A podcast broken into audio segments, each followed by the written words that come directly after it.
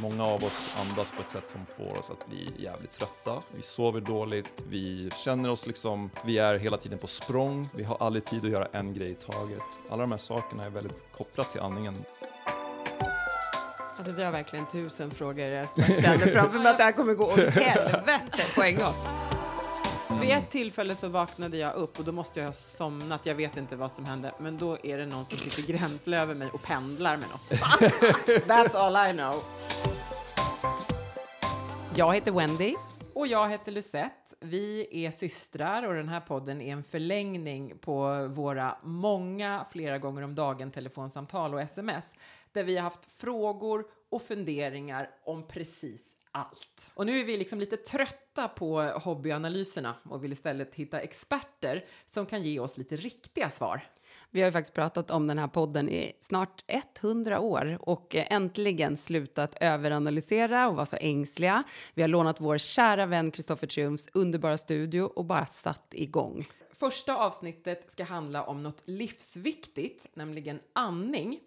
Eh, man måste andas för att överleva, det vet vi, men få vet att andningen påverkar hur vi mår psykiskt också. Vi kan faktiskt andas på ett sätt som gör oss sjuka. Podcastens absolut första gäst heter Emil Nylander och är breathwork-guide. Han berättar varför andning är mer än bara överlevnad, vad de flesta av oss gör fel och varför rätt andning kan revolutionera hela dig. Och jag måste säga, det här avsnittet blev en ganska viktig påminnelse för mig om hur lite jag andas.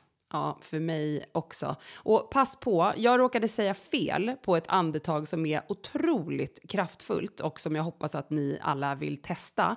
Eh, jag säger inte vad jag sa, men det heter alltså physiological sigh och inget annat. Så kan det gå när man är ivrig. Ja, men det är för att vi är så sjukt pepp på varje gång. Ja, men så är det. Ja, då åker vi då. Tut, tut.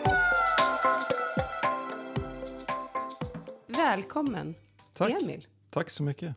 Alltså det är så himla, det är så himla kul att du är här. Du är vår absolut första gäst. Och du är här därför att du är expert på breathwork. Eh, ja, det är nog därför jag är här va? Du bara, nej det är inte jag. så Alltså, att, jag ska då gå nu. Men det är därför jag är här tror jag. Det är så vi träffades också ju. Ja. Att ni var på en eh, breathwork-klass som jag höll. Och eh, ja, det är ett stort intresse för mig. Jag jobbar delvis med det också. Jag är fotograf och håller på med film, också reklamfilm och sånt där. Så det här är någonting som jag har utforskat vid sidan om i, under några år och liksom grävt djupare och djupare ner i det här kaninhålet och insett egentligen hur mycket det har gjort för mig och känner en stark så här, en dragningskraft att vilja sprida det till andra för jag har känt så positiva effekter själv så jag vill bara liksom sprida det till så många andra människor som möjligt. Och jag vet inte om ni kan känna igen det här men när man gör någonting som man verkligen så här känner en stark passion för så är det som att då så här skickar universum bara fram godisbitar framför en så det är bara att följa efter. Så man behöver inte göra så mycket, det bara händer grejer liksom. Det finns ett momentum som bara pushar en i, i den riktningen. Vad coolt. Kan inte du berätta hur du, hur du började? För som sagt, du är ju... Det, det var det här som jag tyckte var så coolt. Den första klassen som jag var på eh, med dig. Eh, för då berättade du att så här, nej men jag har varit på en helt annan bana och typ så här hittat det här verktyget för att eh, hantera min eg, mina egna symptom på kanske ett liv som inte riktigt servade dig som du behövde eh, och så. Eh, och att du mer eller mindre känner dig lite frälst så. Frälst, jag vet inte om man an- kan använda det ordet, men i alla fall väldigt, eh, du har verkligen hittat något som funkar. Vad var det som hände och hur såg det ut innan? Ehm, jag har nog alltid varit en så, här, så kallad sökare och alltid haft en så här känsla av att jag vill göra allting själv. Så jag är väldigt dålig på att söka hjälp. Jag är väldigt dålig på att fråga om hjälp. Jag vill bara lista, lista ut allting själv och liksom hitta svaren på egen hand. Liksom, det har alltid varit så. Ehm, och sen har jag också haft ett starkt intresse av att så här, hur kan jag stärka upp min hälsa, min mentala hälsa, min fysiska hälsa. Ehm, hur kan jag stärka min egna liksom, varelse, om man säger så, på alla plan. Eh, med egna sätt, om man säger så. Så att biohacking är väl ett, en så här samlingsterm för alla de här grejerna man gör med alla de här tricksen för att liksom, nå den här balansen på olika sätt. Men jag har försökt gå mer via liksom så här, meditation och mer så här, kanske introspektion. Um, just eftersom jag har varit en väldigt stor grubblare så har jag liksom känt att det har varit ett viktigt verktyg för mig att här, ta kontroll över mitt sinne kanske. Så jag blev yogalärare ganska hyfsat nyligen ändå, för några år sedan. Och det var där jag stötte på egentligen breathwork för första gången. Och, och det blev en så här, det blev en väldigt stark eh, händelse egentligen för mig, just det mötet med breathwork. För att jag kände direkt att så här, det här kommer jag kunna använda när som och väldigt mycket. Och det kommer ge mig väldigt mycket olika saker. Jag kände det väldigt tydligt, liksom, ganska direkt. Så sen har jag utbildat mig till breath guide och gått två olika certifieringar och liksom försökt dyka ner djupare. Och jag vet inte, men ju mer jag liksom lär mig om det här, desto mer inser jag att jag inte kan någonting. För att det är så väldigt komplext, just hela liksom andnings... Liksom, muskulaturen, vår kropp är sjukt komplicerad och liksom intelligent i sig. Liksom. Så att andningen påverkar ju allt. Så det är där som det blir intressant. Så hur, vad exakt gör man och hur och vad får man för resultat allt det här. Liksom. Så att ju mer man lär sig desto mer inser man att så här, shit, det här är liksom en outtömlig källa. Alltså vi har verkligen tusen frågor. Jag känner framför mig att det här kommer gå åt helvete på en gång. Men vill du, börja? Nej, men jag, ja, men jag kan få in, för jag har en som jag har funderat över. Och du var ändå inne på att du har varit, att du är yogalärare, så du kom ju från det hållet själv eh, mm. först. Jag, jag har en liten referens till yoga, andning, för att jag har gått på yoga. Kan in, mästrar inte det alls, fattar inte riktigt hur det går till. Men vad är det för skillnad på breathwork, som känns som en otroligt egentligen ganska bred term. Vad är det för skillnad på breathwork och yogaandning? Mm. Vi kanske bara kan börja med att säga, vad är breathwork? Mm. Jag kan börja där. Eh, det är ju egentligen bara en samlingsterm för när vi börjar andas på ett sätt som är medvetet. Alltså när vi, när vi börjar ta medveten kontroll över vårt andetag som vanligtvis sker helt automatiskt, 20-25 000 gånger om dagen, dag som natt. Eh, kroppen andas ju vare sig vi vill eller inte, eller hur? Nu tar vi kontroll över andetaget för att uppnå vissa effekter. Så det är helt enkelt det. Så att yogisk andning, eh, breathwork, Wim Hof, alla de här grejerna är ju egentligen en samling. Så alla de hamnar ju under samma samlingsterm som är kontrollerad andning.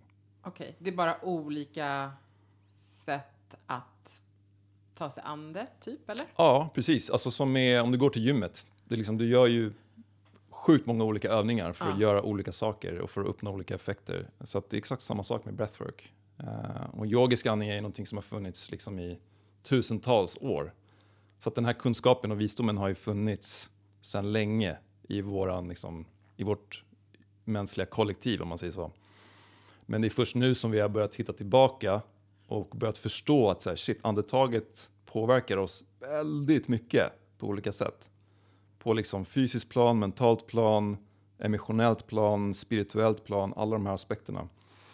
Så ja, det är bara att titta tillbaka och se så här, de visste det för länge, länge sedan och de har utvecklat sjukt många olika tekniker. Och det är först nu, så här, senare åren, som det har börjat bli stort igen. Så jag tror att de antika människorna hade nog bara suttit och skakat på huvudet bara shit varför tog det så lång tid? de bara fan vad ni är basic. men det här med, så vad då kan man säga, så det här att vi kallar det för breathwork nu, det är någon sorts liksom modern människas paketering eller vad man ska säga.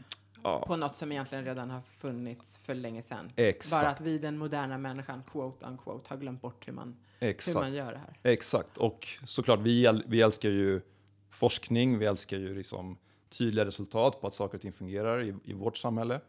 Så att det är först nu som forskningen börjar liksom konfirmera och bekräfta att så här, ah, okej, okay, det här är verkligen bra grejer. Liksom.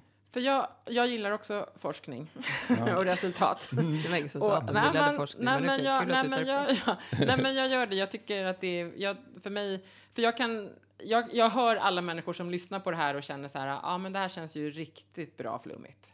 Eh, men, men jag gillar att det faktiskt finns resultat. Jag kommer också ihåg, en gång för många år sedan träffade jag en människa som sa till mig, eh, andning kan förändra din kropp på cellnivå. Och jag, av någon anledning så orkade jag inte så gå in och ta reda på mer då. Men det, man, det har jag haft så här, if, men, och jag andas ändå inte rätt. Men jag, men jag kommer ihåg att det är så här, det här det, och då kände jag att den här kunskapen finns någonstans kom jag på ibland. Och det här är, det är bara så intressant att höra det du säger, för det, visst är det så? Man kan ju verkligen förändra ner alltså på minsta beståndsdel. Mm. Alltså, det är egentligen cellerna i kroppen som, som andas. Alltså vi har ju typ, eh, vad är det, typ 40-50 biljoner celler i kroppen. Och alla de ska ha syre och näring som vi får från maten. Och när de kommer samman, liksom, syret och maten, det är då den här energin skapas som får oss att eh, liksom leva. Så att syret är någonting som cellerna vill ha egentligen. Så att det du säger är egentligen att ja, det är därför vi andas egentligen. Det är syret som ska till cellerna. Och när du lägger upp det så, då känner jag också att aha, det kanske är lite viktigt att andas. Ja, så du kanske, det kanske är något du faktiskt ska fundera på att börja med. och börja med. A- Att ta andetag. Bara ibland. Nej, men jag, och jag tillhör ju den här gruppen människor, jag gissar att jag inte själv, att jag glömmer bort att andas. Och det låter så himla som att, så här, men vadå, då dör man ju. Nej, men att jag, som nu till exempel, jag har inte andats på 20-25 sekunder. Jag trodde du skulle säga minuter. Nej. Men, Och men jag- du säger ofta det ju. Nej, du men jag gör det. Som nu, Mm. nu andades jag inte. Jag har inte andats. Mm. Jag inte andats. Och jag gör inte heller det. Jag tror jag för att man håller andan. Ska jag berätta en sak till? Jag har fortfarande inte andats. På hela den här tiden. Jag håller fortfarande andan. Ja. Alltså jag håller inte andan. Nu andas jag. Ja, där kom det. Mm. Och, då, och så lever jag min dag. Och jag tänker att det kanske skulle vara praktiskt att få in några andetag till Mm. under den där. Alltså tyvärr så har ju det här blivit en, eh, en grej, en, alltså, tror jag i alla fall en bieffekt av sättet som vi, många av oss lever på. Alltså li, våran livsstil och sättet som vi rör oss på, sättet som vi jobbar på, eh, sättet som vi stressar, det påverkar andetaget. Eh, många av oss andas på ett sätt som får oss att bli jävligt trötta. Vi sover dåligt, vi mm, känner oss liksom att vi är hela tiden på språng utan att vi ens vet varför. Vi känner att vi har liksom bråttom. Vi har aldrig tid att göra en grej i taget. Alla de här sakerna är väldigt kopplat till andningen, i min upplevelse i alla fall. Så det är en, en snabb väg att liksom bli mer medveten om alla sina vardagsmönster, är att bli mer connectad till sitt andetag. För då kan vi helt plötsligt börja så här, lägga ut pusslet framför oss. Vad är det vi, när håller vi andan och vad har det för effekt på våran hjärna och hur sättet vi tänker på vår kreativitet, vår sömn, vår reaktivitet, vår rädsla, vår stress. Alla de här sakerna som såklart påverkar allt. Så här, relationer, sättet som vi ja, arbetar på, hur vi är mot oss själva. Mm, allting egentligen, eller hur? Mm. Alltså, jag, jag kan inte låta bli. Men nu kan inte jag sluta tänka på dig, Lucette. För du, ah, du nu, nu tänker du så mycket på att du ska andas, va? Hon, hon sitter och bara... Jag ser hur hela tiden. Jag har typ aldrig sett dig andas så här mycket. Så hon gör sig till. Men... Ja. så pass på, du kanske svimmar här snart. Men, men eh, jag, alltså jag känner igen det så himla mycket själv. Men du sa det att så här, ja, men, eh, ehm, många andas fel egentligen. Eller på ett sätt som inte eh, är eh, jättebra för en. Och vad, vad är det? På vilket, vad, hur är det då? Mm. Alltså det vanligaste är faktiskt så här, paradoxalt nog, är att vi överandas. Så att vi andas för mycket. Så det är också en liten så här twist. Eh, så att överandning är det klart vanligaste sättet som vi andas liksom, citat, fel på. För att det finns egentligen inget så fel sätt, enligt mig, att andas på. Det är, andetaget ska kännas fritt och flexibelt och anpassningsbart utifrån vad vi gör. Det är det rätta andetaget. Det ska inte vara så exakt likadant hela tiden, för då är vi fast i det här rigida, vi är fast i det här liksom tröga, där vi hela tiden spänner oss. Utan det ska kännas fritt. Om man kollar på, jag fick barn för två och en halv månad sedan, och när jag kollar på hur hon andas, så är det bara så här med hela kroppen, det är lugnt, hon andas med näsan, hon bara diafragman in och ut, magen, alltså det är så här helt fritt på något sätt. Så det är där vi vill vara. Så det, den vanligaste eh, liksom, andningsmönstret som inte jobbar för oss, om man säger så, i vårt samhälle är att vi överandas. Så vi andas för mycket. För, för, liksom på, om man säger typ på en minut då, Mm. så andas vi... Ja, men säg att vi andas eh, kanske 20 gånger i minuten. Ja. Är det för mycket? Det är alldeles för mycket. Vad skulle Ja. vara... För vi överanstränger kroppen. Eh, säg så här, om man kollar på liksom 1177 vad de säger så kanske de säger mellan 10-12 stycken är liksom en, en, ett vanligt andetag. Upp Ja. till kanske 15. 10 till 15 Per, per minut. per minut. Ja. Sen kan man ju liksom träna upp sig så att man andas mycket långsammare än så också. Så att, Ehm, Men åh, nu ska jag se om jag kan ställa den här frågan. För, eh, men när du säger att man ska andas 11 till 12 gånger per minut. Alltså, va, hur, är det, hur är de andetagen? Är det liksom... Är det som en stilla inandning och som en stilla utandning? Är det, är det någon gång under den där perioden som man håller andan? Eller är det bara den här vågrörelsen? Mm. Förstår du frågan? Absolut. Eh, Om vi tar liksom en vanlig så här, vardagssituation, du gör ingenting speciellt, Mm. du typ står och hänger. Eh, så ja, ehm, lugn andning, alltså vad ska man säga, långsam, lätt och djup är väl de riktmärkena som jag sk- skulle säga. Så långsam, att vi andas liksom inte ryckigt så här, Ja. utan För då måste andas... du jobba med kroppen. Ja, eller den blir ryckig, den blir, Ja. den blir kort, den blir upp i bröstet. Vi använder fel andningsmuskler, vi an- använder halsen, liksom övre delen av bröstet istället för att andas djupt. Så ju långsammare vi kan andas, desto djupare blir det nästan per automatik. Och då hinner man ju inte med, för det, man hinner inte, de djupa andningarna, det kan man ju inte göra, eller kan. Det verkar så jobbigt att hinna med 20 sådana på en minut. Ja. Det, det går ju ja. ja, men om vi är ute och springer, ja. då måste Fine. vi, ja fine, liksom. men ehm, det som händer när vi överandas och när vi andas för snabbt, det, det finns många grejer här som vi kan prata om länge, men den viktigaste grejen är att vi, ehm, vi andas ut för mycket koldioxid. Det är det som är hela grejen. Så att syret, vi har ungefär lika mycket syre i kroppen hela tiden, så här 95 till 100 procent.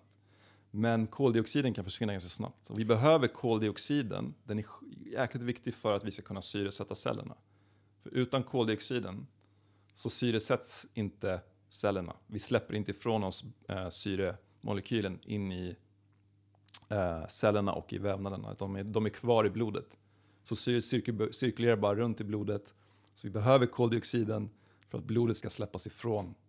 Förstår ni? Ser du frågetecknen ovanför våra huvuden? med samma frågor. nej, Ja, men jag, nej, men jag, Ja, det jag blir förstår kanske vad lätt du menar. komplicerat, Nej, men, men- du, du säger det egentligen väldigt tydligt. Mm. Men jag inser det också så här, jag vet inte vad som händer när människan andas. Alltså så här, kan du beskriva vad som händer när andetaget går in? Ja, men alltså, väldigt snabbt Ja, kan man ju precis. beskriva det. Så vi Ja. andas ju Tänk in... att du pratar med ett barn. Ja, Två barn. absolut. Två barn. Ja. Ja, men grejen är, det här, jag eh, jag är också så att när jag ska lära mig någonting nytt, och det här är ganska ny, nytt territorium för mig också. Jag, jag pluggar ju här, det här varje dag på olika sätt, olika aspekter. Eh, och bara att förstå liksom så här, hur kroppen, alltså vad som händer i kroppen och hur mycket som påverkas bara av vårt, vårt andetag. Eh, Det är verkligen, det har öppnat upp en helt ny värld. Jag har lärt mig om hormoner, om lymfsystemet, om blodtryck och liksom allt. Så att jag förstår det. Man måste börja på lägsta nivån. Liksom.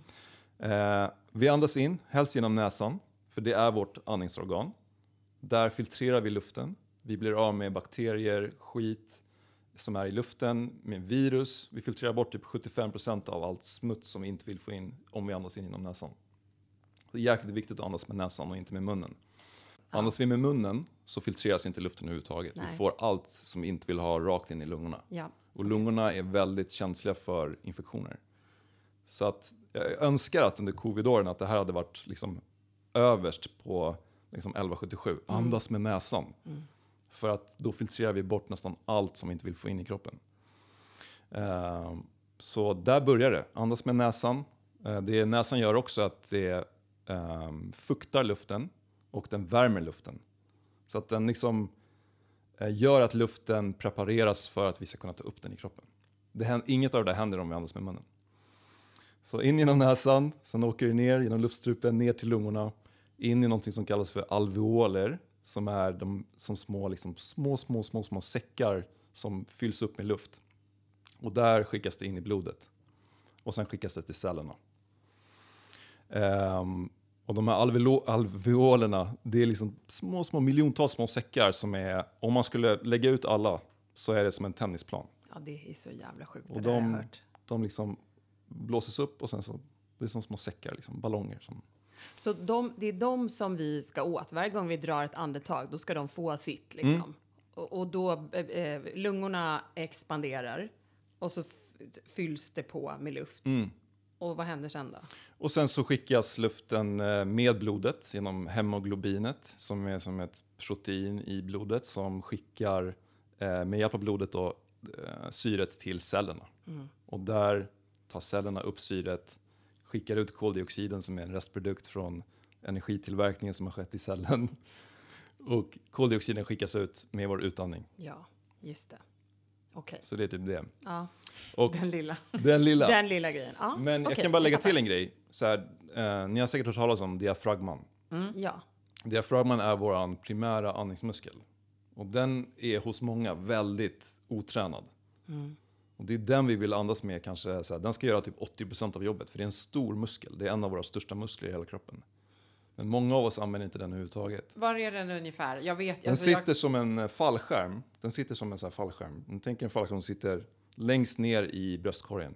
Ja. Så går den liksom upp.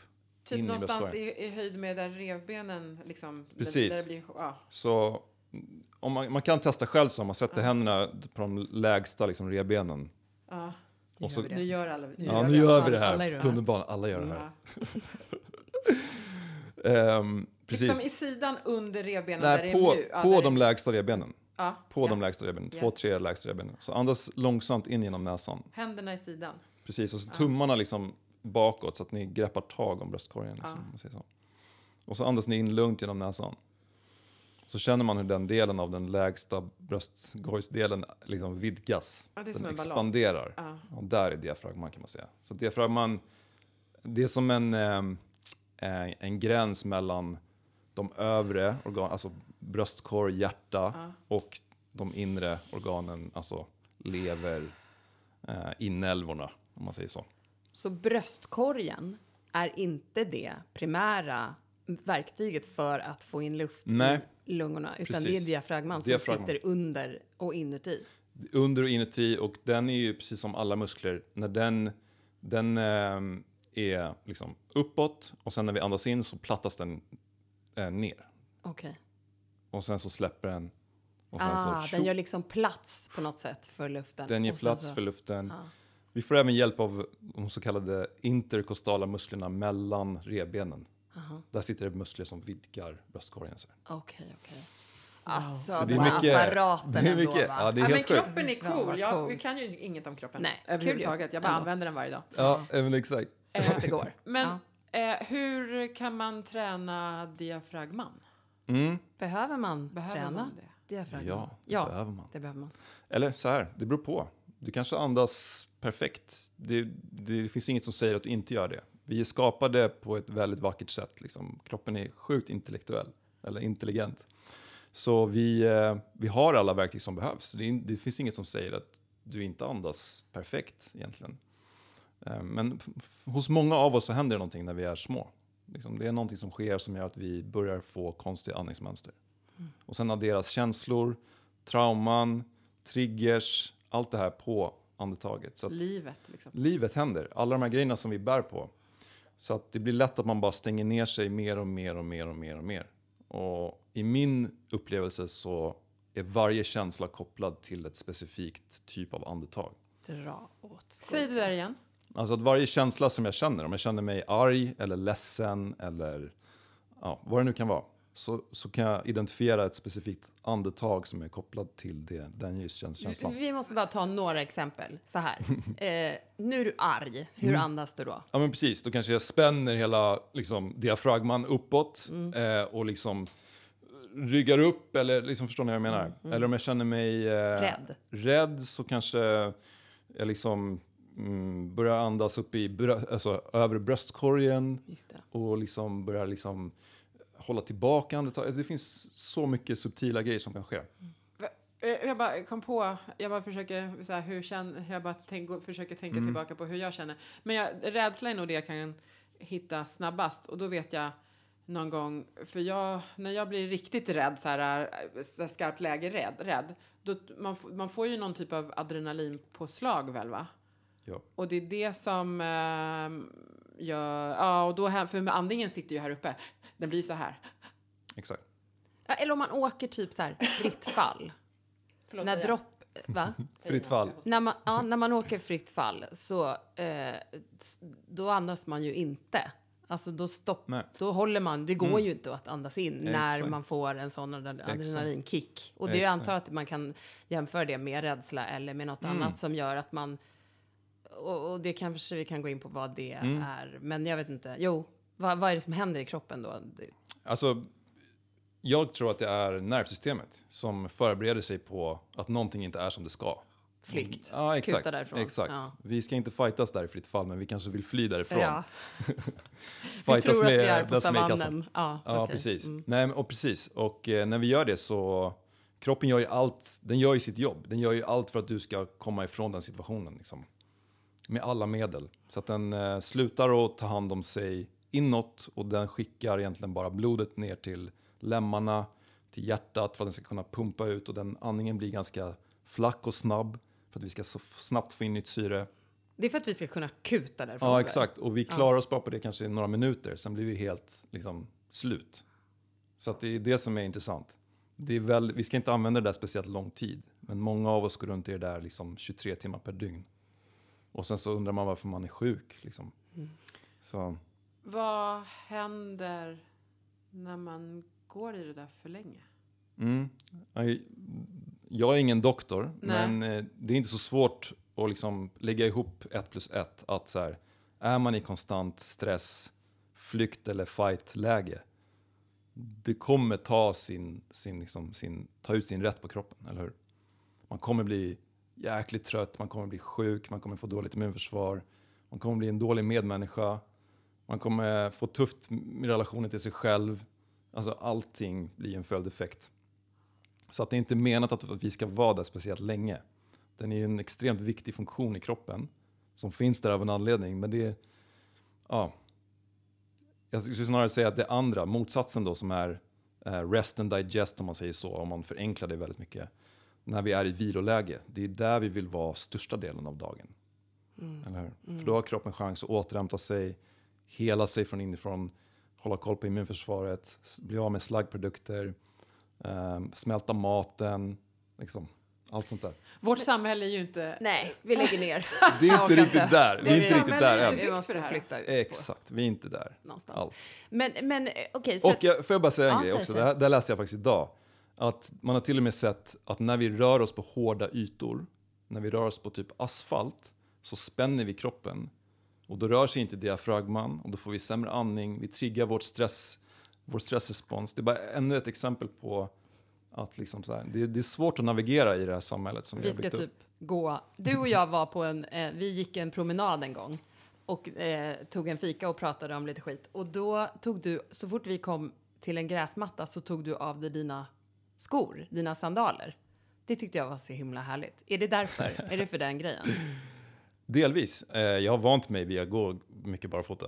Mm. Och sen så finns det någonting som heter grounding som är en helt annan grej. Som, inte, som jag inte vet så mycket om. Men jag vet bara att vi behöver vara i kontakt med, med jorden. För vi utbyter, det är en kemisk reaktion som händer när vi är i kontakt med faktiskt planeten. Om det är gräs, sand, vatten. Det händer någonting där som är väldigt viktigt. Så att eh, det, det är därför. Nu är jag kvar på stationen. Ja. Där är resrummet. Kvar på Men, stationen. men jag är kvar på stationen. Ja. Men å andra sidan så vet jag ju att det finns ju studier som visar nu att så här, trä, alltså träd, i, träd i en skog, jag vet inte om en hel skog, att det hänger ihop. Mm. Och då känner jag, och det är ju någonting som tangerar det där, som vi eh, moderna människor helt bara har glömt Mm. bort. Men egentligen så är det så många saker som sitter ihop. Så på ett långt, så här, long term, ett långt perspektiv så hör jag vad du säger. Mm. Även om jag absolut inte tänker ta med mina ska inte ta av några skor. Nej, men Kan jag sätta ner händerna också? Det är inget problem. Och du Även ännu mindre. ännu mindre. Nej, men jag skojar. Men om vi tittar på dig då till exempel. Du jobbar ju mm, ganska mycket, eller väldigt mycket med breathwork nu, men har också ett, ett annat jobb eh, som du nämnde. Så här, hur använder du breathwork i ditt liv när du inte håller en klass eller ja, Um, det som det har gett mig nog mest, det är någon sorts grund, så här, trygghet tror jag. Alltså att jag kan finna mig i min egna eh, kropp oavsett vilken situation som jag är i. På något sätt. Jag vill inte fly undan från någonting. Jag, ehm, är det en stressig situation så kan jag göra mig själv ostressad som gör att jag ändå kan befinna mig i den stressade situationen fast ha liksom ett sorts lugn i den.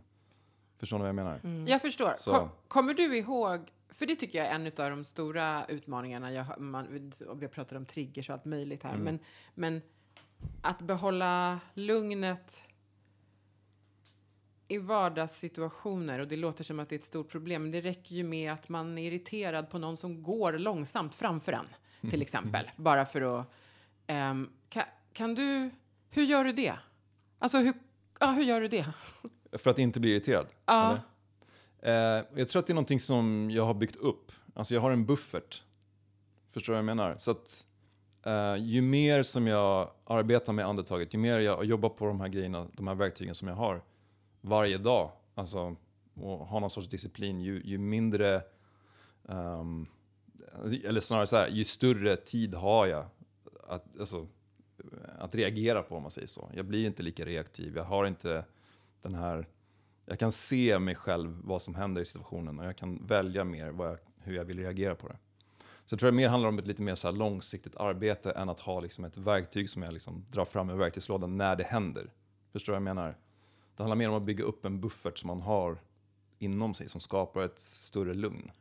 För det var faktiskt en fråga som jag hade, det där att så här, är det ett plåster som Mm. man sen måste sätta på ett nytt efter en stund? Förstår jag? Eller, eller, men du svarar ju egentligen på den frågan. Men kan du eh, eh, berätta om hur det har byggts upp för dig? Så här, vad Mm. var du innan du började med, med breathwork? Hur påverkades du av stress då? Mm, absolut, jag var nog precis som alla andra, eh, eller de flesta där ute idag som, som är väldigt eh, reaktiva kanske, som har väldigt lätt att bli stressade, som hela tiden ligger på gränsen mellan att vara precis innan man, man får ett stresspåslag eller så är man i fullt stresspåslag. Där har jag varit majoriteten av mitt liv. Jag hade svår ångest när jag var yngre, panikångest, djupt deprimerad. Ehm, så jag vet hur det känns att vara liksom ganska djupt nere på botten. Och jag har tänkt tillbaks på det där nu, så här, om jag, bara hade, jag undrar hur jag hade upplevt min, min, liksom, de åren där det var som värst, om jag bara hade haft ett par av de här verktygen.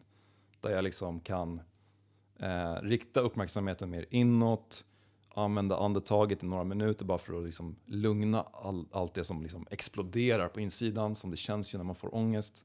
Man känner när det där börjar krypa på att så här, man är helt försvarslös. Liksom. Jag kommer ihåg den känslan att vara helt försvarslös. Man är liksom en, eh, man är driftwood, man har liksom ingen aning. Man bara flyter med och så är det ett vattenfall där man bara kraschar. Hade jag bara haft ett verktyg så undrar jag hur, hur det hade känts. Om jag hade kunnat liksom, eh, få någon sorts, liksom, vad ska man säga? Lindring? No, ja, exakt. Få någon lindring av det och, och liksom se det på ett annat sätt.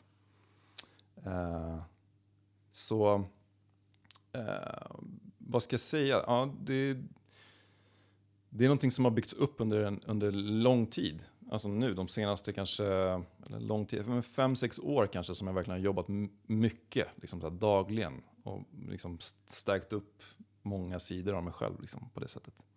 Och hur ser en dag ut? Eller hur har du gjort det? Mm. Finns det någon så här formel som vi kan följa och bli som du? Ja, absolut. Det är det som är så fint med det här. Alltså så här alla, och det är därför jag tror jag brinner för det så mycket, att sprida det vidare. För att eh, alla har möjlighet, oavsett vad man, vad man har för hälsotillstånd, hur gammal man är, vad man, hur man mår internt. Eh, alla kan börja någonstans. Liksom. Alla har vi ett andetag, eller hur? Så att det är så sjukt tillgängligt för alla människor. Så en morgonrutin kan vara bra. Alltså så här, jag sitter typ i 20 minuter varje morgon. Försöker gå upp innan familjen så att jag har liksom lite lugn. Eh, om jag inte kan få det så försöker jag bara ta ett par minuter. Jag kanske gör det medan jag gör någonting annat. Bara för att, ändå bara för att träna min kropp att rikta uppmärksamheten till de här verktygen. Eh, och sen så försöker jag bara ha så här medvetenhet under dagen. Jag jobbar mycket nu med att jag har faktiskt samma, samma grej som dig. Att, jag spänner magen. Typ när jag cyklar eller när jag ska göra någonting så, så spänner jag ofta magen inåt. Och så kommer jag på mig själv och så slappnar jag av i magen. Låter kroppen bara öppnas upp, expandera, släppa in livet och välkomna allting som kommer. Det är verkligen så jag, jag ser det. Alltså att, man, att jag istället för att stänga mig inne expanderar utåt och öppnar upp mig för omvärlden. Liksom. Hur ska man komma in i det där då? När man sitter och, för nu hörde jag dig säga så här, ah, tar 20 minuter på morgonen. Bara, Die motherfucker, vi hörs aldrig mer. Och där jag bara, jag kände hur jag bara svävade bort och bara, ja, Jag har inte haft 20 Där var det kört. minuter på 15 år för mig själv. Men Nej, men lycka det är till. såklart, man kan börja var som helst. Man kan börja med tre medvetna andetag när man vaknar på morgonen. Alltså, det handlar bara om att, i min värld så handlar det om att liksom börja skapa sig en liten medvetenhet om så här, okej, jag har ett andetag. Det, det är ruta ett, så här, jag har ett andetag. Ruta två kanske är så här, huh, jag andas så här, hmm, okej. Det är nästa steg liksom. Tre är kanske så här, ha, den här andningen som jag har nu, den får mig att känna mig så här. Det är nästa steg. Fjärde steget så här, okej, kan jag börja andas på ett annat sätt som kanske kan få mig att känna mig så här istället. Så att det är liksom en dans. Men första steget är ju bara som med allt, att bli medveten om det. Eller hur? Att så här, uh, bara bjuda in det till sin, sin upplevelse av livet liksom. Jag tror att den där grejen som du sa, att eh, ja, men till och med några andetag, jag tror att det är, verkligen, det är nog verkligen key för väldigt många att få att känna att så här, nej men om du gör det här, du kan ta tre minuter per dag till att börja med, så är det en, så gör det någonting med, eller ganska mycket på ti, över tid Mm. liksom. Så det känns ju som att, en, att börja där.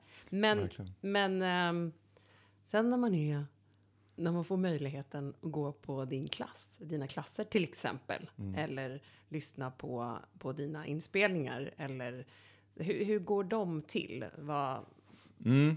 Ehm, ja, det här är ju också en, så här, en, en, eh, en upptäcktsfärd för mig. För att, eh, jag håller på att försöka hitta, liksom, eh, hitta och testa olika, olika tonaliteter, olika modaliteter, så här, saker som jag vill testa. Eh, men i grund och botten så handlar det om att i grupp andas tillsammans, djupandas.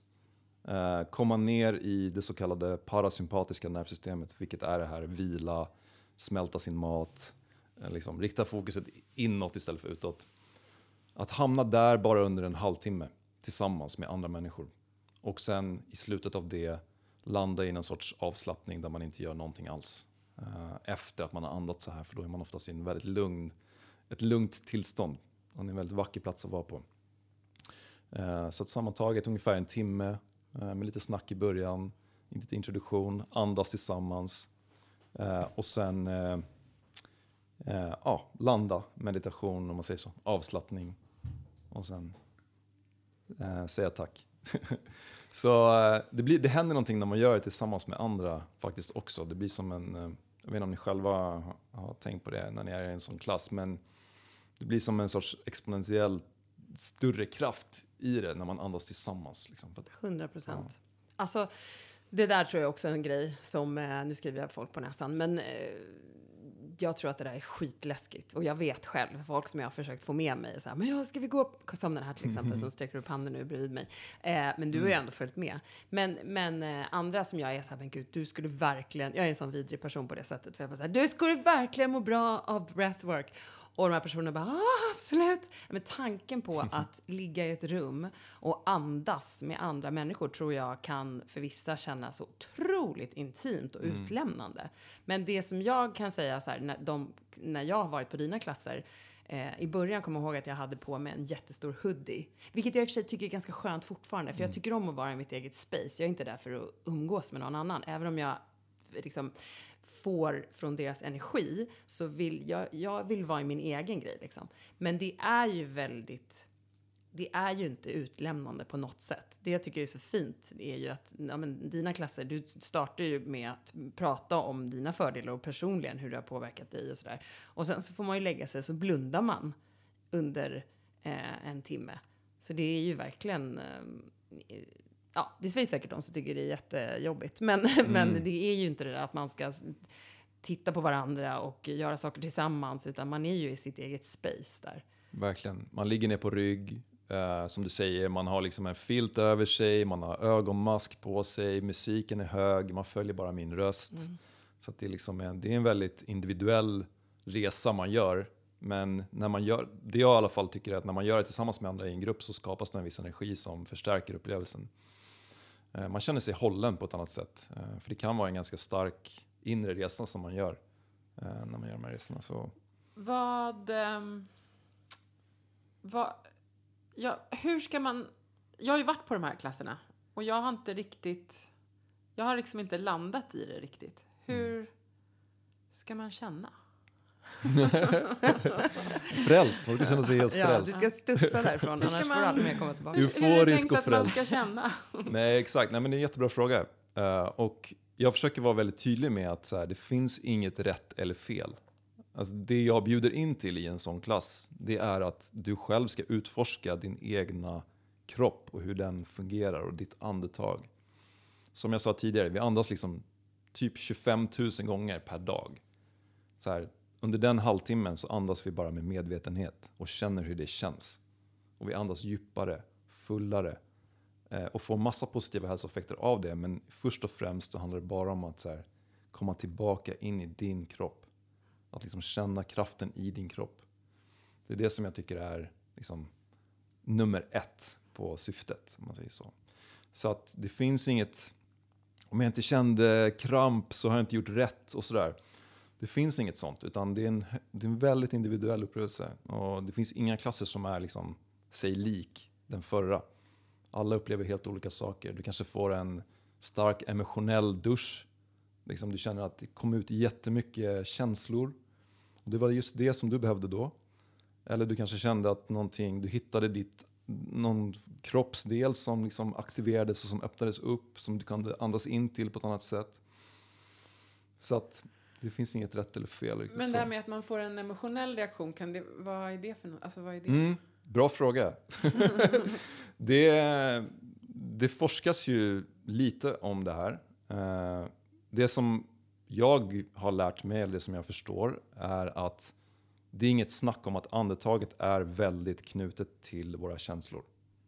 Eh, Som jag sa tidigare, jag kan relatera känslor till vissa andetag eller andningsmönster, att jag inte andas eller att jag eh, andas på ett, på ett visst sätt. Så att det är någonting med andetaget som är väldigt kopplat till känslorna. Så att andetaget är kopplat till hjärnan, vårt limbiska system, eh, amygdalan. Eh, det är väldigt liksom, kopplat, nerverna. Så att det hör ihop. Hur exakt det fungerar vet jag inte, men det används som ett sorts terapeutiskt verktyg i, i, i vissa typer av klasser. Typ så här holotropisk andning och sånt där. Så är- det är gjort för att du ska liksom eh, släppa på, på sånt som du inte vill bära på längre. Att gå in djupt ner i ditt undermedvetna. Liksom.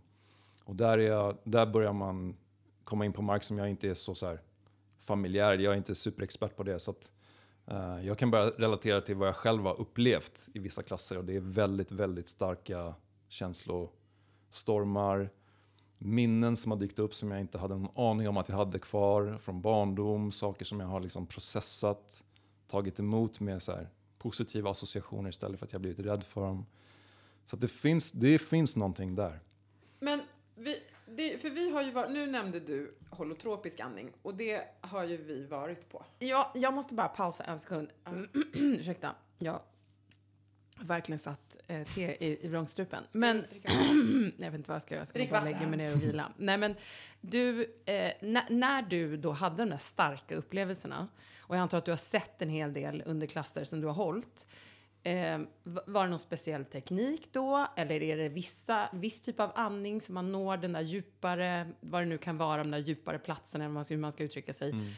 Eller är det bara tillfället att den personen behövde det just då? Alltså, Ehm, jag tror inte att det finns något så här enkelt svar på det riktigt. Utan det finns ju klasser som är specifikt skapade för att du ska få en känslomässig release, att du ska liksom jobba med dina trauman och sånt där. Det är ingenting som jag pysslar med just nu som primärt syfte. Eh, men jag vet att det finns en, en potential där som jag inte har utforskat så mycket själv som liksom facilitator. Eh, men jag har varit på sådana klasser själv och ehm, ja, jag vet inte. Det, det är någonting som sker. Det är någonting som sker som behöver komma ut. Och det kan vara en väldigt så här holotropisk, ligga i två timmar och andas väldigt intensivt för att få fram det. Det kan också vara bara att du andas, du, du bär på jättemycket och du börjar andas på ett djupt eh, harmoniskt sätt för första gången på flera år kanske. Och någonting väcks inom dig så här snabbt. Så att det finns ingen, det finns inget facit där riktigt. Alla människor är på så väldigt olika platser. Du, jag, jag hör vad du är på väg Lisette, och det, vi har ju en, ett, en traumatisk upplevelse Mm. på, nej så är det. Men, men jag undrar bara så här, holotropiskt, du har ändå nämnt det två gånger, vad är Mm. det för någonting? För även om jag varit på en klass så vet inte jag varför det heter så och Nej. vad exakt Och jag har faktiskt aldrig varit på en holotropisk klass. Nej. Så att jag, då är ni mer utredda än vad jag är. Ja! Jag vet dock en, lite om det och jag har varit på klasser som liknar det. Men det var en gubbe på 60-talet, Stanislav Grof heter han, som eh, forskade om LSD och hur man kunde använda det i så här, terapeutiska syften. Sen blev det olagligt, så var han tvungen att hitta på ett annat sätt att jobba vidare. Och då kom han på det här med holotropisk andning. Eh, som ska vara ett substitut för psykedeliker egentligen. Förklara saker. Ja, så att eh, hans metod är att du ligger och andas väldigt intensivt i flera timmar, typ två, tre timmar. Eller var det så för er? Det var kortare men Kortare. ändå otroligt intensivt. Ja. Ja, och ofta så har man en person som sitter med dig, en sitter som, som bara sitter med dig oftast. Och så är det en väldigt specifik musik som ska liksom väcka saker ännu mer inom dig. Och jag tror att tanken är att du ska komma ner djupt in i det un- undermedvetna för att liksom kunna processa saker som du inte har kunnat processa på något annat sätt. Wow, wow. Kul att vi bokade det lite lätt i vår eh, träningsapp och bara så här, vi gör det efter jobbet. Vi gör en grej. Hette det Min- andning? Nej, det var, hette, det var nog holotropisk det. andning. Och det var liksom in i stan på Drottninggatan på några jädra så här lä lägenhetshotell, vad säger jag? Kom vi går! Så var det. Ja, jag bara, vi gör, det här låter väl kul?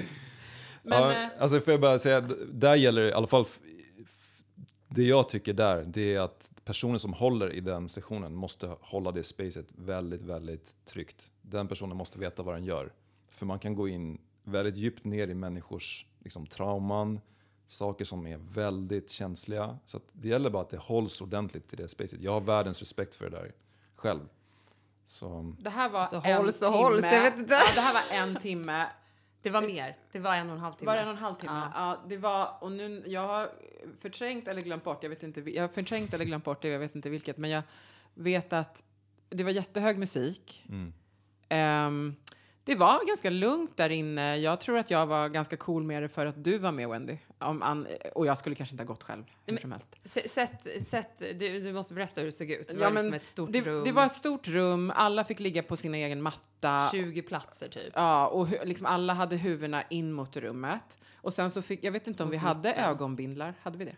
Nej, det hade vi inte. Vi Nej, men man skulle blunda och så, så var det jättehög musik. Det kommer jag nästan inte ihåg. Det enda jag vet är att jag fick bassning för att jag inte andades ordentligt. Men det började också så här att den här facilitatorn som var, verkade ju jätte, alltså en väldigt härlig person. Det var ju väldigt så här, fint så. Säger man facilitator? Ja, det är ett, Guide ett eller ord för. Lärare. facilitator på engelska. Ja, det, låter, det låter inte lika häftigt på svenska. Nej, det låter ju inte det. Det låter som att jag eh, har gått här på Ireland. Fortsätt. Ja. Men, men eh, instruktören, eller då hon som ledde det, Ja. hon var ju lite så här.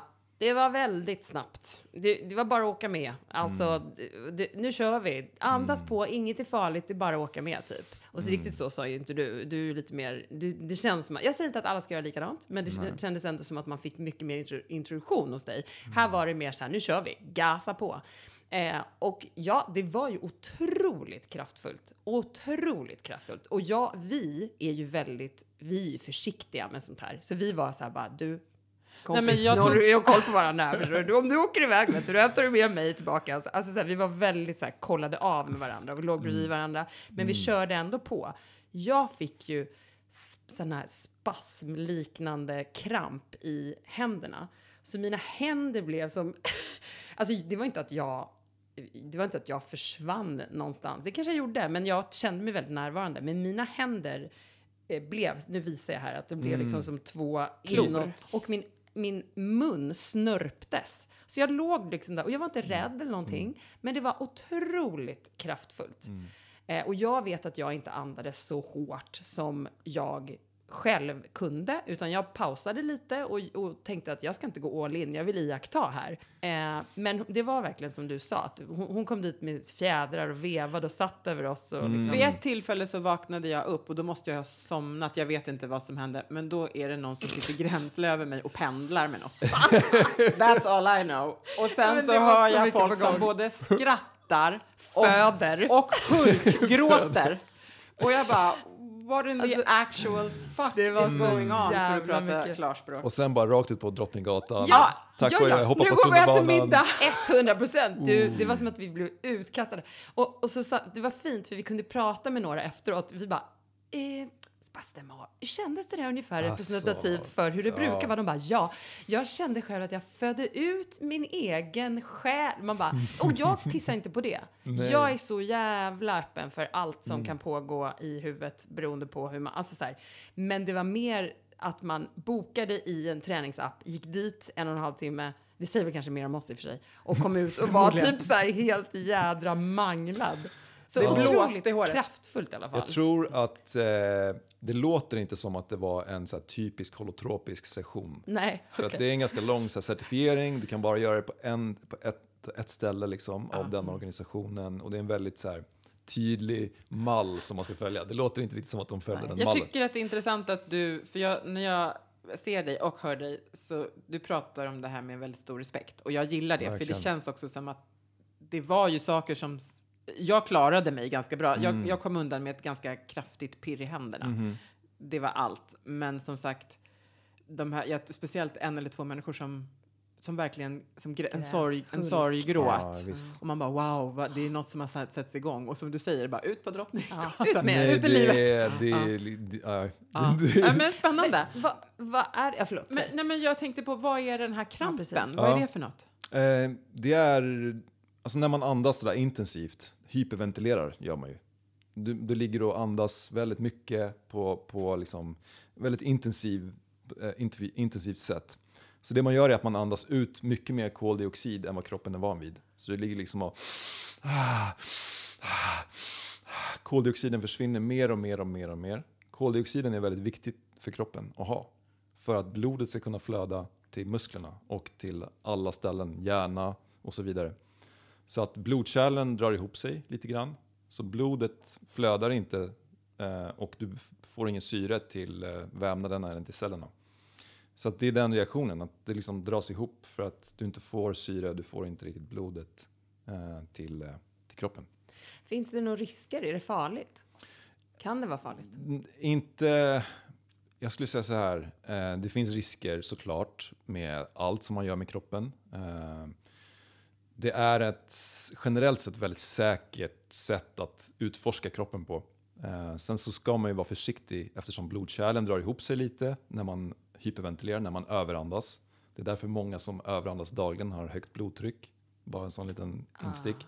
Eh, så att det är klart man ska vara försiktig. Har man hjärt och kärlsjukdomar så ska man nog inte ligga och liksom överandas för länge.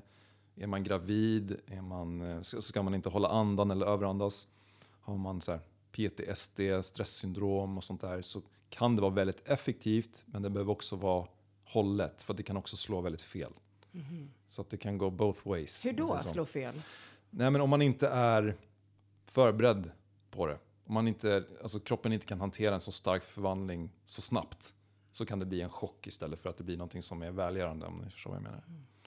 Så alla människor är så olika och alla bär på så olika saker. Så att jag i alla fall har en stor respekt för vad som kan hända inom människor när man börjar liksom leka med biokemin och sådär. Har det, har det hänt någonting under någon av dina klasser där du har behövt liksom fånga upp efteråt och ta, liksom ta hand om någon? Ta hand, men ändå... Ja, Nej, inte, inte så faktiskt. Inte så mycket som man skulle kanske kunna tro. För jag håller klasser liksom veckovis, flera gånger i veckan, stora grupper och sådär. Eh, inte så ofta händer det något speciellt. Ibland vill folk komma fram efteråt och prata, att de, man märker att, de, att någonting har växt inom dem, kanske är lite, känner sig lite sköra. Eh, några känslor att de bara vill ha någon sorts mänsklig förankring. Eh, någon gång har någon bara gått ut från klassen, man har ingen aning. Liksom, så. Man skulle vilja gå och fånga upp dem, men man kan inte samtidigt lämna klassen. Det har hänt någon gång. Ja, du menar mitt under Mitt själva? under Aha. klassen så. Och då får man göra en avvägning, så här, ska jag gå efter eller ska jag stanna kvar och hålla alla andra? Så. Eh, men som sagt, alltså jag, jag har stor respekt för det och det är därför jag tror jag är mer inriktad eller intresserad av att så här, försöka få folk att hitta tillbaka till sin kropp först och främst. Inte skicka iväg dem ut i rymden på en, liksom en, en tripp som ni var på på Drottninggatan. Drottninggatstrippen. Drottninggatstrippen. Ja. Shit alltså, det här är så jävla spännande. Det är så coolt att vi har det. Det är ju ett... eh, Det är ju helt gratis och det är ju bara att, att lära sig om det eh, och, och egentligen testa eller gå på lite klasser för att få se ganska stor förändring Mm. med små medel. Liksom. Det är otroligt häftigt. Jag har en fråga om, eh, vi ska snart runda av, men jag har en fråga om någonting som heter psychological sigh. Mm. Vad heter det på svenska? Mm. Eh, Psykologisk psykologisk suckning. suck. Ja. Vad är det för någonting? Eh, det är ju någonting som vi gör eh, ofta för att liksom släppa, släppa på gasen om man säger så, och komma ner i avslappning. Så att man tar oftast två eh, liksom inandningar. Det är som att man, Tog du två inandningar? ja men subtila, men, Ja. eller, eller kanske mer som en våg. Liksom, att det är men ett fullare Det är andetag. steg. Ja, ett fullare andetag än vanligt om man säger så. Mm, Så det kan vara i två steg, men det kan också vara som en våg. Liksom. okej. Ofta så är det liksom en djupare andning och sen fyller man på en liten extra och sen är det som att man bara suckar ut. Man kanske gäspar också. Så det är en väldigt naturlig grej som vi har inbyggt. Om ni kollar på hundarna, de ska typ, när de har lagt sig ner och ska liksom, nu ska jag sova, då gör de oftast den här Mm. det är liksom, nu har jag luktat klart, nu kan jag chilla, nu kan jag sova. Så det är faktiskt det här andetaget som jag bygger mina klasser på. Double inhale, sigh relief på engelska. Två inandningar, ner i magen först, sen bröstet och sen suckar ut. En lång utandning, passiv lång utandning. Så det är med, det är liksom med i alla klasser egentligen som du Ja, det är håller? egentligen det som jag bygger klasserna på Ah. eh, mest. Okej. För att det är så extremt effektivt. Du kan ta två sådana andetag och direkt säga till kroppen att så här, ingenting eh, behöver åtgärdas, allt är lugnt, du behöver inte stressa, du kan slappna av. Så att, Det är så häftigt. För jag har hört att, det man, ehm, att man gör det automatiskt. Mm. Typ så här var femte mm, minut. var femte, var tionde minut sådär. Mm. Och, och det betyder det att kroppen alltså behöver, gör Mm. vi behöver det andetaget? Det är en sorts självreglerande verktyg som vi har i kroppen, liksom, som, som är inbyggt. Att ta ex, lite extra luft? Eller Ah. liksom, vad, vad händer i... Exakt vad som händer? Ja, eh, vi fyller ju på djupare. Kanske om vi andas mycket upp i bröstet och helt plötsligt så får vi det där djupa sköna andetaget som liksom rensar ut där nere i källan där vi inte andas så mycket i vanliga fall.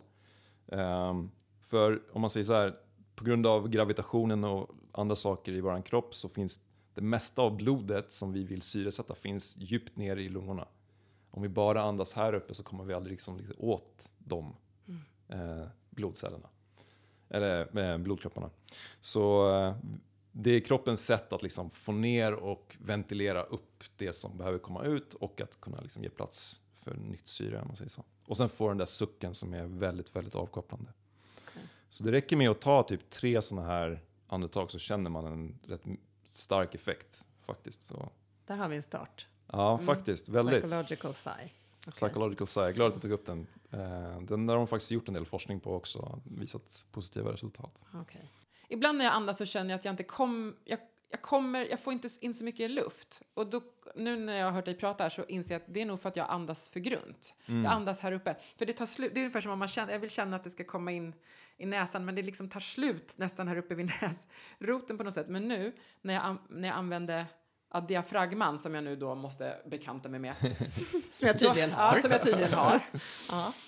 Okej, men Och då tar det inte slut, då tar det inte, eh, alltså jag blir bara så här, då Ah, tar det inte slut för det är bara för den, eh, då, då, tog det, då blir det liksom Ah, inte, wow. inte slut. Men Nej. när jag är här uppe, för när det är bara så här, shit, jag kommer inte, man ska åh, ta ett djupt andetag och jag bara, ah, fast nu har jag andats klart, nu får jag inte in mer luft. Och det är för att jag andas här uppe och Exakt. inte nere i, i Exakt. diafragman. Det var, Exakt. det var så här, aha. Det kan ju faktiskt göra ont att ta stora andetag. När någon säger så Ja. här, ta djupare andetag. Men va? Det är som Exakt. ett jävla övergrepp. För jag Liksom. kände att det inte var något, ehm, det var ingenting som, hin- det var inget hinder för, utan det bara strömmade luft upp i, i näsan. Det var coolt. Mm. Ehm, ja, det var väl bara, jag vill bara berätta det för Man kan, världen. man kan tänka det som en, eh, om ni ser en pyramid framför er så ser ni att ni står upp.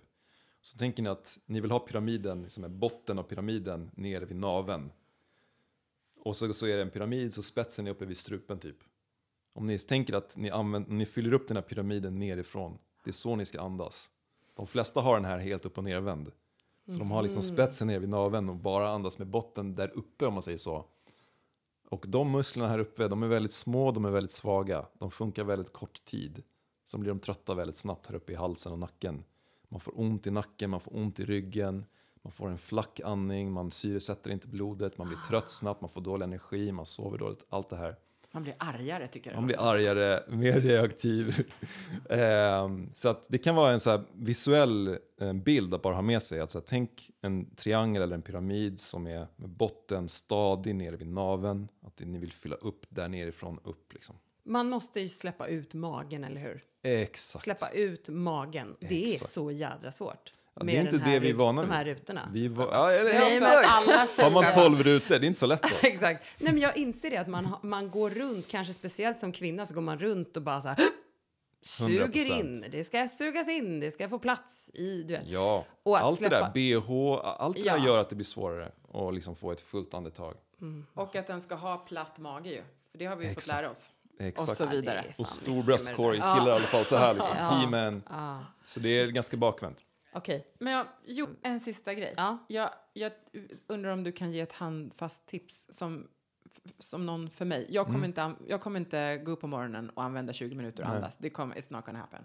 Eh, Säg om man vill, det. om man, Säg inte just nu, man ska aldrig säga aldrig och så vidare och så vidare. Ring, jag ringer om tio år. När jag, hur som helst.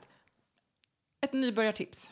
Um, vad, vad, vad, kan, vad kan jag börja? Eh, Något superenkelt. Mm. Eh, och just i mitt fall, kvällarna funkar nog bäst för mig. Mm. Ehm, Eller kanske ännu bättre, gör det vad du än gör liksom, i Ja. din, under din dag. absolut, Kanske ännu bättre. absolut. Eh, men väldigt fint också att ha en liten stund för dig själv där du bara samlar dig. Eh, med hjälp av andetaget kanske bara liksom landa lite djupare inåt. Så. Men, eh, så det kan jag rekommendera starkt att ha. Men utöver det, att ha någonting under dagen som du kan köra liksom när du sitter och gör vad som helst. Läser en artikel eller skriver någonting. Till exempel den coherent breathing som jag använder, som är väldigt, väldigt effektiv. Du följer bara inandningen och utandningen, 5-6 sekunder in och ut Ja. med hjälp av de här klockorna på Spotify. Där har du en av de bästa liksom, andningsmetoderna för att skapa fokus, skapa lugn, skapa balans i kroppen. Så att det behöver inte vara svårare än så. Du kanske gör det när du tar dig någonstans På tunnelbanan. på tunnelbanan. Jag älskar det. Tänk om alla gjorde det på tunnelbanan. Fan vad det skulle Ja. vara mindre Jag har stök. faktiskt fantiserat om det, att ha det i högtalarna på perrongen. Så här. Nu andas Så vi i takt. smart ju. Och Allihopa. Det kan, ju en, jättekonstigt. det kan ju förarna göra. Det Eller finns hur? Ju Ja. sköna förare som bara, nu är vi slussen. De kan också vara så här, då andas vi allihopa, följ efter mig. Ja men gud vad fint. Det här är ju, ehm, jag, jag älskar ju det här. Jag tycker ju att det är underbart att gå på Mm. dina klasser och jag tycker allt du gör är så jävla coolt och jag vill bara att alla ska börja och jag är, är, är svinjobbig mot alla som jag känner för jag tycker, så att jag måste Jag bara tagga ner. Men tusen tack för att du ville komma och berätta mer. Mm.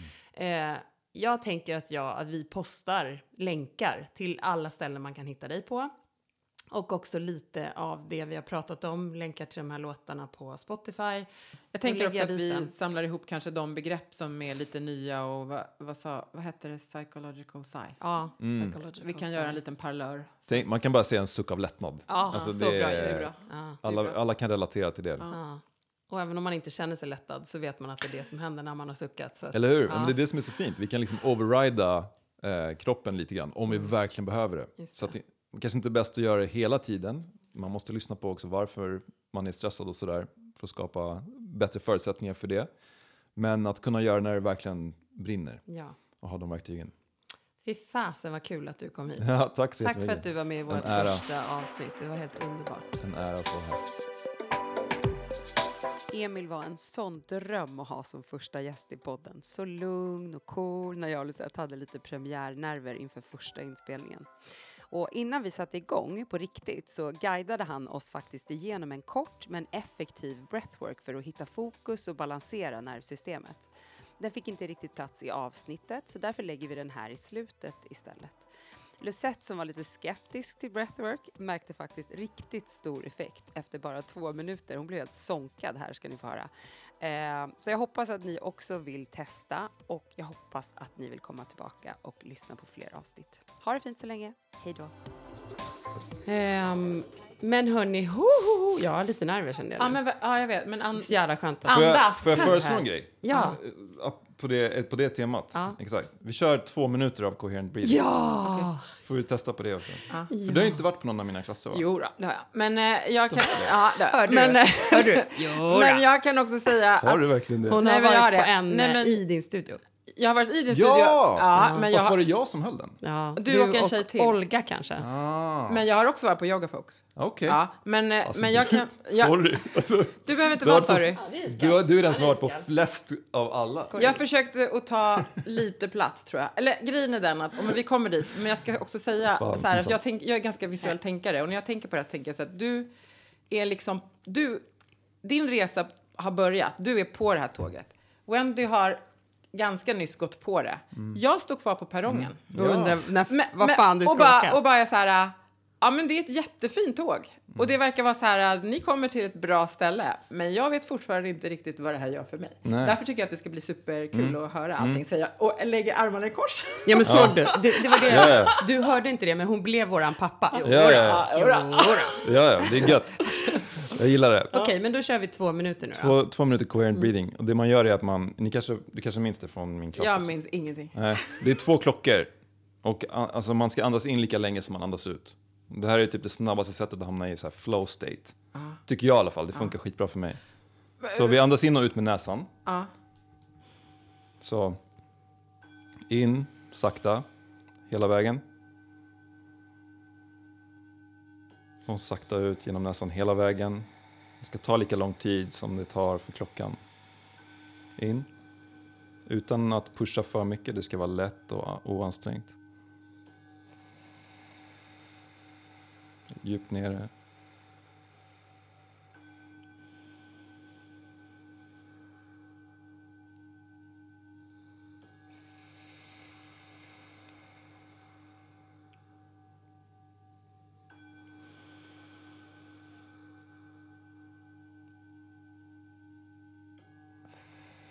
Försöker hitta den här perfekta kurvan.